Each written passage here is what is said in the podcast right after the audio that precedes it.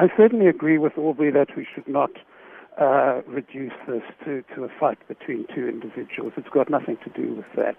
Uh, and, uh, you know, in the, in the research I've been doing on this particular issue, I've been very concerned to steer away from that. Uh, let me say up front that a lot of my judgment on this particular issue is based on reading uh, a very lengthy set of court papers uh, which were available uh, just over a year ago, which I think gives us a very clear sense of what is really happening there. And what comes, what, what I'm concerned about in this issue is that uh, when we reduce it to just two individuals shouting at each other, then we a very serious problem in our society. Uh, in fact, we ignore two problems in our society. The one is the link between people in the public sector and people in the private sector who, quite frankly, get to get together to enrich themselves at the expense of everybody else. And secondly, explicitly, as you mentioned, the role of the security cluster in this, which, you know, very often pops up in places where it's got no business popping up.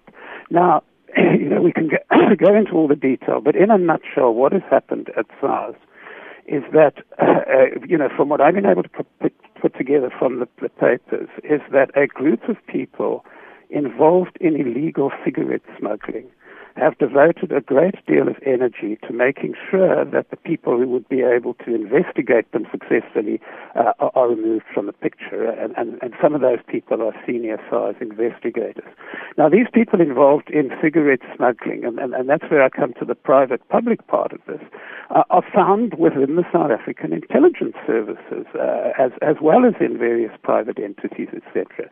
So you have people who divide their time between supposedly serving the people of South Africa as intelligence operatives uh, and, and people involved in an illegal activity which is worth billions of rand.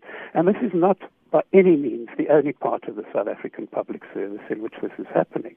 But what I'm trying to highlight are these two evils in our society. The one is, as I say, where private uh, uh, individuals and, and, people in the public service get together at the expense of the rest of us. And the other one in a, a situation which I believe that the security cluster has far too much power in the society and is involved in far too many things that it should not be involved in. I mean, it just interests me that uh, Aubrey's column this morning uh, talks very explicitly about pressure that he was placed under by members of the security cluster mm. who are demanding that he take sides between two factions. Now, you know, I, I don't think you need me to say that, you know, this is totally unacceptable. The security cluster has no business deciding what will be anybody else's rights. And I'm very concerned about that trend in our